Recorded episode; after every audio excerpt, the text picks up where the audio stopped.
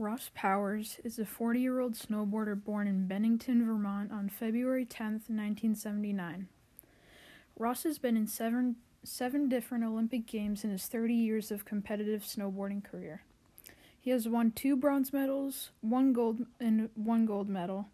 He won the gold medal in 2002 Winter Olympics in Salt Lake City, Utah. Ross is great because he took home that gold medal, which was the first ever snowboarding halfpipe medal won by the U.S. Since he's 40 year old 40 years old now and can't really compete in any of the Olympics, he started his own snowboarding school at Stratton Mountain on Stratton, Vermont.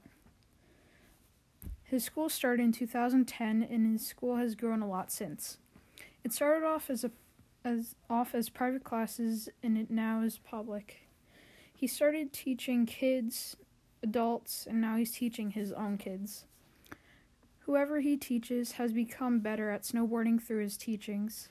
He's also great because, due to the fact that he is the founder of a very successful fund, it is called called the Ross Powers Organization, which is a nonprofit organization that is providing snowboarding grant to youth with financial need. This organization hasn't just impacted snowboarders but non-snowboarders too.